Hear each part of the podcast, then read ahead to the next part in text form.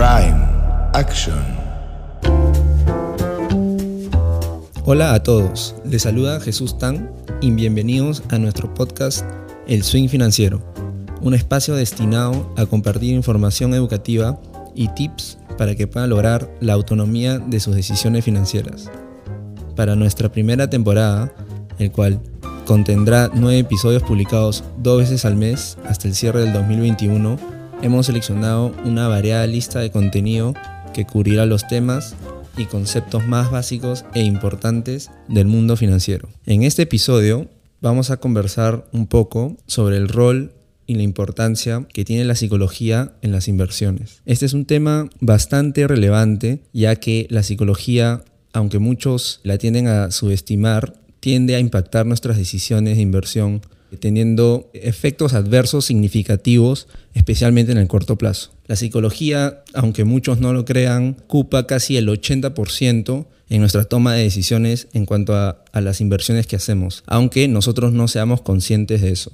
Por eso creímos que era bastante importante cubrir este tema en un episodio. Y para profundizar un poco más estos temas tan relevantes, hemos decidido invitar a Daniela Cervantes, que es representante de dos empresas del mundo bursátil. Para que ella nos pueda contar un poco más de su experiencia, le quiero dar un breve momento para que se introduzca con todos y nos cuente un poco más. Hola Jesús, gracias por la invitación.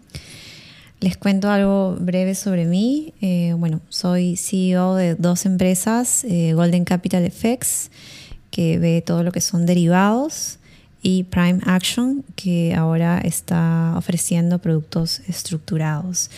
Fuera de eso, tengo aproximadamente unos 10 años, tanto como inversionista y bueno, ahora dirigiendo eh, productos de, de inversión. Para comenzar hablando sobre este tema, creemos que es importante primero hablar un poco sobre cómo ocurren estos fenómenos psicológicos, ¿no? Y la más importante, en primer lugar, es la procrastinación, que significa el aplazar las tareas, ¿no?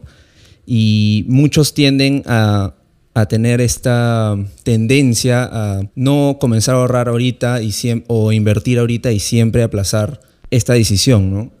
Pero al otro lado de la moneda, también mucha gente tiende a tomar decisiones muy a la impulsiva y eso también no es bueno para nuestras inversiones. Así es, ¿no? Se dice cuándo es el momento adecuado y si el comportamiento importa. Definitivamente sí, y creo que todos en algún momento procrastinamos algo. Lo más difícil normalmente es lo que dejamos para después.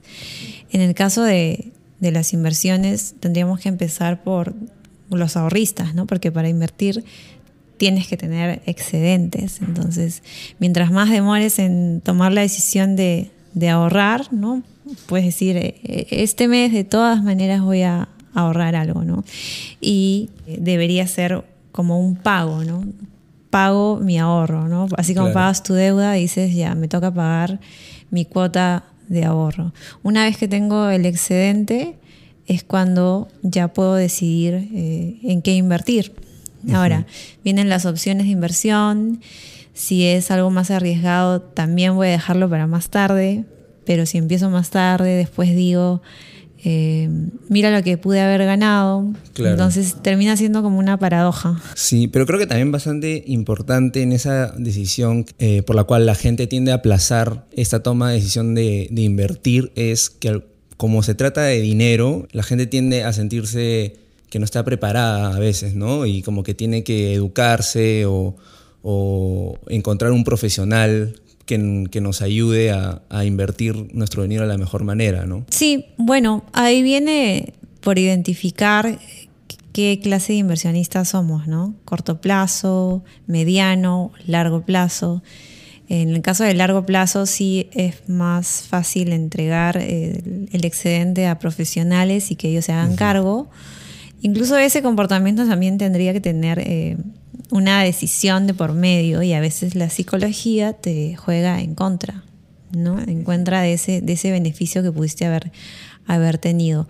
Lo más complicado termina siendo para trader, ¿no? el inversionista que decide manejar sus propios excedentes en alguna plataforma de, de inversión. solo para, para tocarlo brevemente, quería mencionar por qué ocurren estos movimientos tan bruscos a corto plazo en los mercados financieros. ¿no? Y bueno, hay una teoría, el Efficient Market Theory, que es una teoría en la que se asume que las personas toman decisiones racionales, ¿no? Pero sin embargo, en realidad los mercados financieros están severamente influenciados por especulación, los miedos y emociones que tiene la gente y por eso que al corto plazo tiende a variar tanto, ¿no? Es más, uno de los economistas proponentes de esta teoría dice, creo que a largo plazo los mercados financieros son generalmente eficientes, aunque debo omitir que sí se vuelven un poco locos de vez en cuando.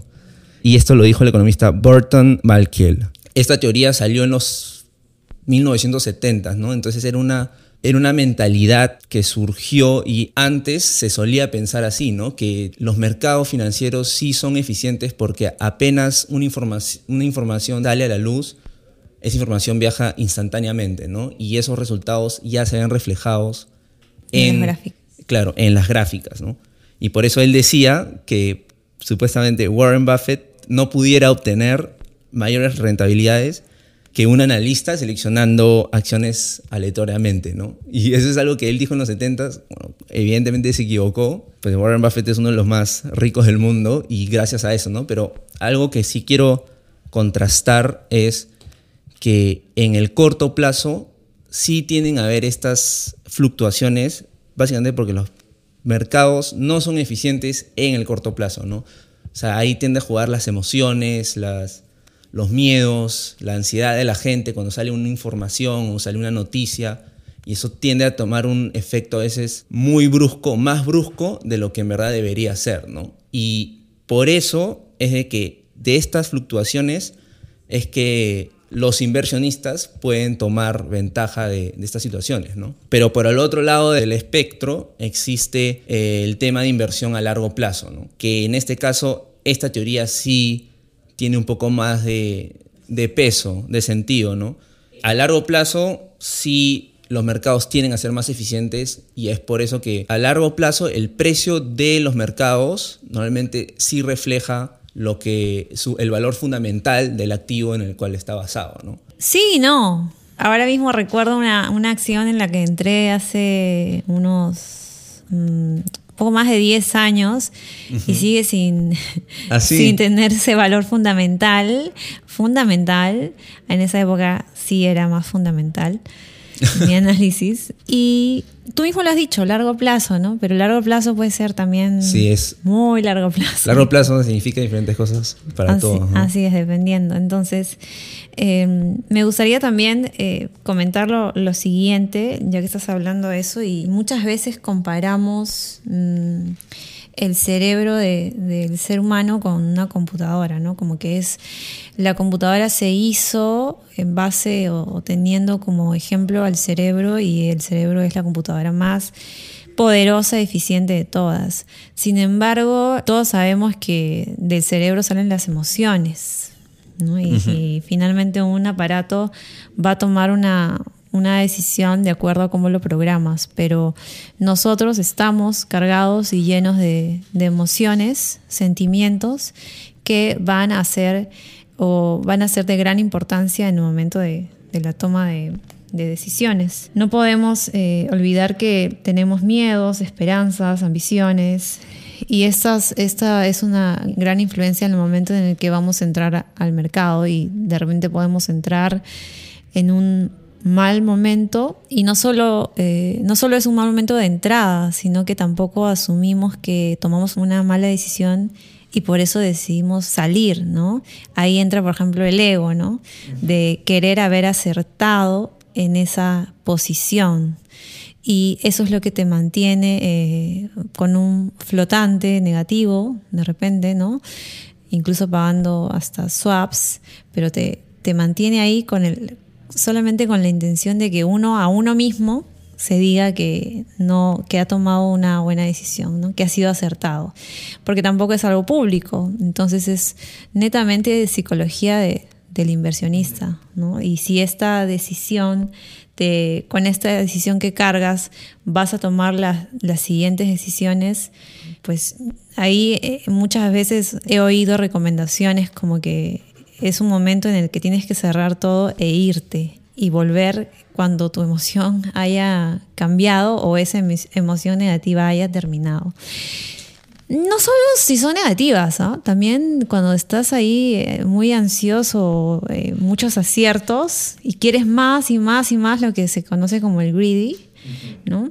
Entonces no sigues tu estrategia. El problema está cuando no defines una estrategia y si la defines, no la sigues. Así es, por eso es bastante importante los números, ¿no? Y tener en cuenta los objetivos como cada inversionista debería tener y antes de entrar al mercado tener muy claros esos objetivos para que pase lo que pase en el mercado, tú ya sabes la estrategia que tienes que seguir. Así es, no, no necesariamente descartar al fundamental o al técnico, uno puede tener ambos, que es lo ideal, es información y luego análisis fundamental y análisis técnico. El análisis técnico se da en momentos en el que, bueno, en cierto, en cierto tiempo las noticias políticas económicas se dan de un momento a otro y uno no puede entrar al mercado en un corto plazo entendiendo que el análisis fundamental que tienes va hacia un precio fundamental. Entonces el análisis técnico nace para poder identificar aquellos movimientos en un corto, mediano plazo, eh, donde puedes utilizar diferentes técnicas para poder eh, ver en qué momento entras, en qué momento sales, cuánto vas a arriesgar.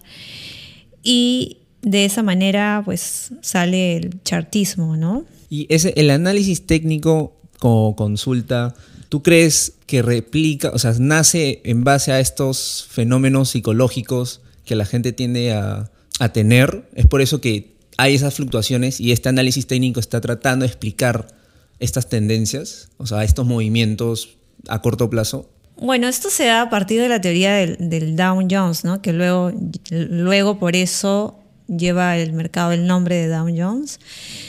Pero más que todo se da para poder identificar cómo ganar en un mediano y en un corto plazo. Ahora, si tú ves en, un, en las velas japonesas las tendencias o los cambios, te podrás dar cuenta que todas esas velas son formadas por personas, por traders, ¿no?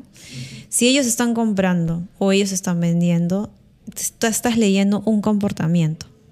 El comportamiento es eso, esas, esas figuras, ese análisis técnico te está diciendo qué están haciendo esos inversionistas. Si está cayendo es porque todos ellos están vendiendo. Y lo que has dicho con respecto a la psicología, pues de todas maneras, ahí hay algo, movimientos de rebaño, ¿no? Si tú empiezas a ver una, una vela que se está formando y está toda roja, tú inmediatamente cierras tu posición, olvidas tu stop loss, ¿no? Eh, rompes tu estrategia y sigues a la manada, ¿no? Lo que se dice. Entonces, actúas con actúas como actúa como actúan los demás. ¿Te acuerdas tú hace dos años que todos empezaron a comprar papel higiénico cuando salió la pandemia? Así es. ¿Tienes tú alguna versión de, del sentido que tiene o que tuvo que la gente comprara papel higiénico a nivel mundial sin ningún, o con algún sentido? ¿Le, viste algún sentido a eso?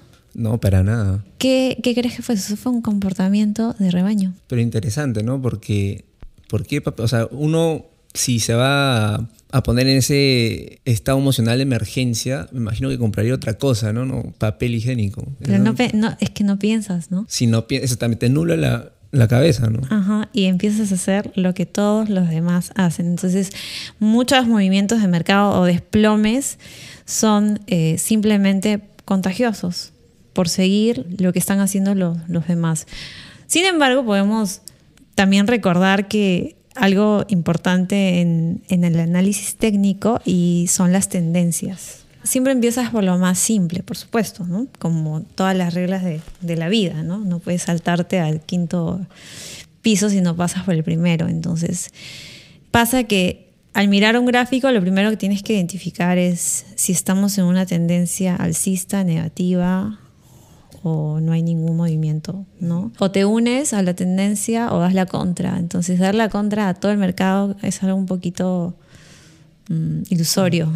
Sí, así ¿No? es. Y jus- justo que mencionas eso, hay una creencia que se llama el hot hand fallacy, que es una creencia en el básquet, en el básquetbol, que cuando un jugador ha encestado varias canastas consecutivamente, se dice que está en una racha, ¿no? Y se espera que, que la siguiente la va a encestar de nuevo, ¿no? Y mucha gente hace apuestas sobre esto, que lo más probable es que sí, que sí le enceste, ¿no? Porque está en una racha ganadora. Y ahí se dan con la sorpresa que en el siguiente tiro lo falla, ¿no? Y, mucha, y bueno, y hay un- una frase muy interesante de, de Warren Buffett que dice, sé temeroso cuando otros son codiciosos y sé codicioso cuando otros son temerosos. Lo que quiere decir es que cuando el mercado está a la baja, está en un punto que una tendencia bajista y todo el mundo está vendiendo, tienes que ser lo suficientemente eh, valiente para comprar y entrar. Y viceversa, ¿no? Cuando está en una tendencia alcista y todo el mundo está comprando, tienes que ser lo suficientemente valiente para salir. Así es. es muy interesante. Dice que cuando la noticia ya la sabe tu mamá es, muy tarde. ya si tu mamá está hablando de, de eso es porque ya no deberías ya no deberías. hacer, seguir esa tendencia porque ya, eh, ya terminó, ¿no? Porque el, el mercado se mueve en ciclos. Correcto. Entonces, eh, sí hay que tener eh, en cuenta eh, en qué ciclo está este, esta acción o el instrumento que estés mirando para, para Así es. entrar, ¿no? Con respecto a lo, a, lo, a lo último que dijiste, también uno mismo se dice, no, ya subió demasiado, ya ahora sí tiene que regresar, de todas maneras ya no puede seguir subiendo. Entonces, eh, esto tiene un análisis, ¿no? Entonces, es. no, no, puede, no podemos decir que ya subió demasiado y ahora tiene que regresar. Claro. Tenemos que hablar de máximos, ¿no? Y nuevos, porque el mercado puede tener máximos históricos, pero también existen los nuevos máximos, porque así se dan los máximos en la historia, ¿no? Si ya está en un punto en el que ya ese máximo nunca lo pasó, ahí sí tengo que tener cuidado, ¿no? En entrar o esperar que, que cruce el máximo para hacer nuevos máximos y seguir en la tendencia alcista. Y si no, poner una orden pendiente para tomar hacia la baja, ¿no? Si cruza Claro. también un número o lo que se conoce como un round number, que son los números que, no sé, 1900, 1800, 1980, ¿no? Esos números en, en el análisis técnico, esos son puntos claves de, de take profit o stop loss, ¿no? O va a regresar o va a cruzar, se conoce Sí. bastante. Hablando un poco sobre eso, es bastante importante en ese sentido la educación, ¿no? Y estar al tanto de estos conocimientos y cómo interpretar estos gráficos y todas estas tendencias, ¿no? Hay un instinto que se llama el herd instinct, que justamente tú me estabas comentando antes de, de comenzar el podcast. Y no sé, me parece bastante interesante que la gente tiende a subirse al tren, ¿no? Y sin, por puro instinto, sin tener alguna base sólida propia, ¿no? Que ellos han formado de por qué deberían invertir. Y bueno, les quería compartir un- otra frase muy interesante sobre esto de un escritor inglés que se llama Samuel Johnson, que dice que los humanos tienen una gran adversidad a la labor intelectual, pero aún así, suponiendo que los conocimientos sean fáciles de obtener, mucha gente estaría satisfecha en no poner ni el mínimo esfuerzo para obtenerla. Que la gente se, se deja llevar por las emociones y por lo que la otra gente dice sin, sin tomar en consideración una opinión personal, ¿no? Sí, mm, bueno, nos pasa todos los días, ¿no? En el trabajo hay alguien que te pregunta algo cuando lo puede buscar. Entonces, si tú ya lo hiciste, mejor te pregunto a ti y ya. Pero son temas totalmente distintos. El análisis está hecho a la medida de tu pie, ¿no? Entonces puedes ir a hacerte un zapato y no le va a quedar al otro o va a quererlo distinto. El análisis es una estrategia porque tienes muchísimas opciones, muchas, y no las puedes utilizar todas. Entonces la tienes que diseñar de acuerdo a lo que tú ves. Y por último, una última confirmación podría ser con a alguna otra persona que también haya Claro. hecho el análisis. Pero si no ha hecho el análisis, esta no es una confirmación, esta es una manera simple de poder, ya si estás, yo también, Yo y también. este es el mayor riesgo que puedes tomar Claro. porque no hiciste ninguna investigación, Sí. simplemente te subiste al, al tren como, como dijiste tú. Y eso también es una de las razones por la cual existen un montón de, de burbujas ¿no? en el mercado. De que se infla el precio porque hay mucha especulación que en base a información, no sé si falsa, pero que se interpreta de mal manera y esto lleva a que el precio de, de un instrumento, un activo, se, se infle muy por encima de lo que en verdad vale, ¿no? Es por eso también quisiera preguntarte qué tan importante es el, el papel que juega los medios de comunicación y, bueno, los analistas, ¿no? Que, que brindan su opinión. O sea, como tú mencionas, sí es bueno tener estas otras fuentes como segunda confirmación para, para tomar una decisión, pero siempre uno debería formar su, su propio análisis primero, ¿no? Este, por eso te pregunto, ¿qué crees sobre los medios y, y su, y el rol que juegan en, en todo esto? Mira, para el análisis técnico, normalmente cuando alguien sale a, hablar de, lo, que piensa, la tendencia, no he visto que los analistas se contradigan. Todos fortalecen eh, una teoría. El tema es en qué tiempo está esa ganancia. No es lo mismo entrar en un mes, en una semana o en tres meses.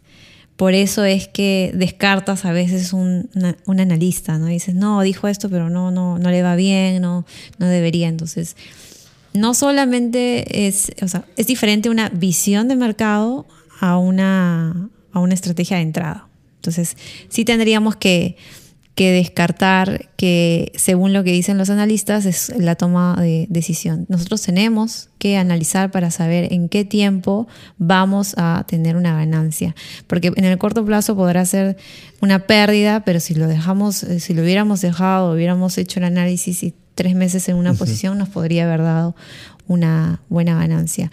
Acuérdate que el mercado te puede sacar ¿no? Por, de acuerdo a- al parámetro que, hayas puesto. Por otro lado, también los medios de comunicación se encargan de, eh, digámoslo así, de eliminar tu, tu análisis, porque nadie espera una mm, catástrofe, ¿no? Nadie espera una situación que, que de un momento a otro se da, sacan al presidente, no era algo que el mercado o el análisis fundamental o técnico te lo pueda dar. Entonces, situaciones que se presentan inesperadamente no están eh, incluidas en ningún tipo de análisis, no podrían estar. Entonces, si hoy día despiertas, si ha pasado algo y tú hiciste un análisis ayer para entrar hoy, lo ideal es que olvides tu análisis y no, porque el mercado va a reaccionar ante esa situación, pero va a regresar a la tendencia o si tiene algo que, ha pasado algo que realmente impacte, va a cambiar de tendencia. Claro. Y algo que también quiero tocar es sobre el exceso de confianza que tienen los inversionistas, pero no solo antes de entrar, pero una vez que ya están adentro, bueno, y, y salen exitosos de, de algún trade o algo así, ¿no? No, no sé si, si nos puedes contar un poco más sobre esto, especialmente uno cuando sale un trade exitosamente, uno tiende a... A, A no ir al baño. Sí. Te cuento algo, ¿no? Primero, eh, dicen que lo que se conoce ¿no? como el overconfidence is learned. O sea, esto es algo que, que aprendes cuando tienes muchos aciertos y te vuelves sobre seguro en las decisiones que vas a tomar. Pero si te das cuenta que cada decisión es distinta, no, puede, no deberías tomar en cuenta las, los aciertos anteriores. ¿no? Lo que sí podrías tomar en cuenta es la psicología que has tenido antes para tomar esa decisión. ¿no? Si has estado calmado y consciente de que has cumplido tu estrategia, entonces estás en un estado en el que puedes seguir tomando deci- decisiones. Pero es un poco difícil. Yo cuando estuve en un trading floor, habían, bueno, N cantidad de traders y había uno especialmente que operaba el DAX, que es un, el índice alemán con mucha volatilidad. Y utilizaba los Bollinger y operaba un minuto. ¿no? Era, si lo veías, mm, tenía un problema de todas maneras. Le iba muy bien, de verdad. Operaba a un minuto. Y bueno, no iba al baño. porque no, no quería perderse esa, esa ganancia, justamente en el periodo de tiempo en el que tenía más volatilidad, ¿no? El, instrumento. Pero eso, eso no tal vez es algo, un efecto adverso, o sea, puede crear un, un efecto adverso en, en, el trader, el hecho de, de estar tan metido en el, en el tema. Yo creo que adverso en su vida, ¿no? No puede moverse de ahí.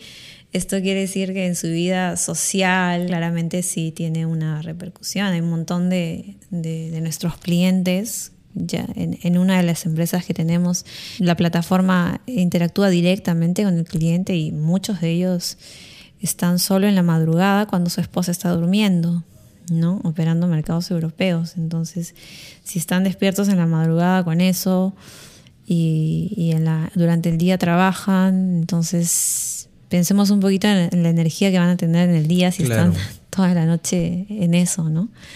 Y por eso existen eh, parámetros, por eso existe eh, un take profit, un stop loss y una operación eh, pendiente que puede cerrarse a tal hora.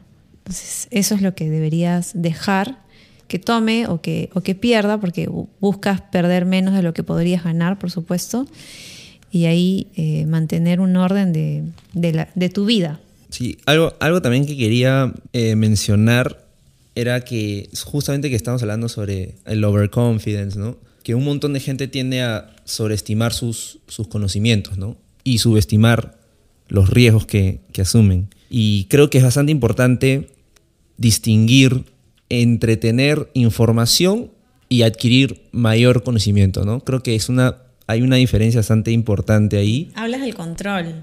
Del control. Porque uno puede tener mayor información, pero eso no quiere decir nada si es que no sabes cuándo aplicarlo, ¿no? O cómo aplicarlo.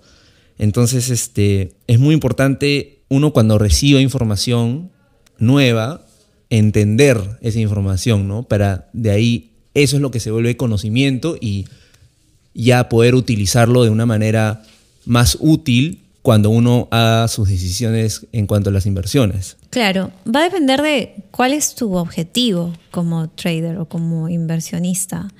¿Qué tanto necesitas una u otra información? No por tener mayor información. A veces hay tanta que ya no sabes qué hacer con tanta información. Pero lo que te interesa es no perderte una en el momento de algún comentario y como que estar en todas y yo soy de, creer que esto es casi imposible. Por toda la información que recibo a diario, eh, no puedo saber, pero sí sigo algunos, ¿no? Sigo algunos instrumentos, tengo, eh, digamos, seteado en qué es lo que quiero saber y qué es lo que quiero leer propiamente. Y el exceso de, de información te hace psicológicamente sentir que tienes el control, pero hay una frase en la vida real que, dice, ¿no?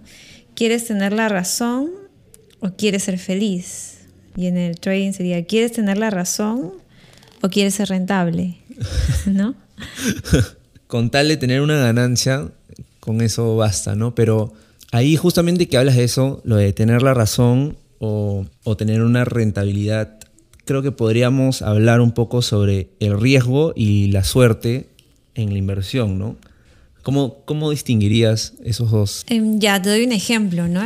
Justo leí algo sobre esto y en el 2008, 2009, por ejemplo, todos sabemos el, crash que hubo y igual ahora, ¿no? Por la pandemia, ¿no? Entonces, ¿qué pasa? Que dice que los inversionistas en esa época desarrollaron este, esta suerte que algunos lo entendieron como que son buenos analistas y que están en lo correcto y tomaron las buenas decisiones, pero después de un crash definitivamente viene una subida. Ahí hubieron muchos eh, casos exitosos y, e inversionistas que constantemente ganaron en, eh, sus compras de, acciones.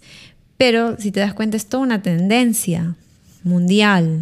Hubiera sido un poco difícil perder en ese momento si estoy comprando. Entonces, como las circunstancias son propias de ese momento, hubieron casos en los que sí ganas con N acciones y luego lo atribuyes a tu buena estrategia, pero en realidad eh, es más que todo suerte y algo que se conoce como el momentum, ¿no? Fue un momento preciso, entraste en el momento preciso.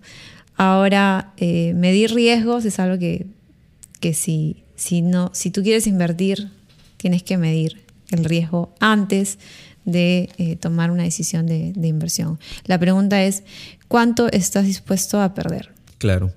Eso era casi todo lo que yo tenía para conversar. No sé si quieres agregar algo más importante sobre este tema. Bueno, nada, eh, nada que uno realmente no, no sea consciente de, ¿no? Porque cuando lo empiezas a hablar te das cuenta de que, ah, sí, yo sí tengo esto, a mí me pasa esto también. Y yo misma, ahora que lo digo, me doy cuenta que sí, muchas veces eh, recuerdo, por ejemplo, la emoción y cometo el error de no recordar el hecho, ¿no? Y el hecho es lo que va a hacer que yo no vuelva a hacer lo mismo para sentirme así. Es importante tener un récord de los movimientos que estoy haciendo y recordar qué es lo que no debería volver a hacer para no tomar una mala decisión. Casi todo a nivel psicológico. Mm, es, conocido que más del 80% eh, voy a involucrar mis emociones en cualquier decisión. Es muy difícil mantenernos sumamente objetivos pero eh, si tenemos un momento, inclusive cuando me pasa a mí y voy a, trabajar o tengo un día difícil, si realmente no me siento a 100, prefiero no hacer nada. prefiero no tomar ninguna decisión en ese momento. Así claro.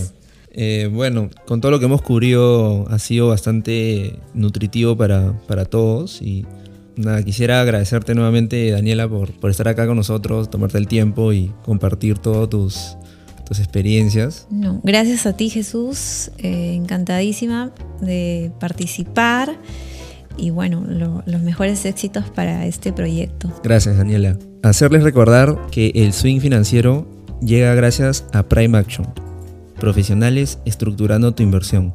En el siguiente episodio tendremos un tema bastante interesante sobre los productos de renta fija. Así que no se lo pierdan y espero encontrarlos ahí. Hasta el próximo podcast.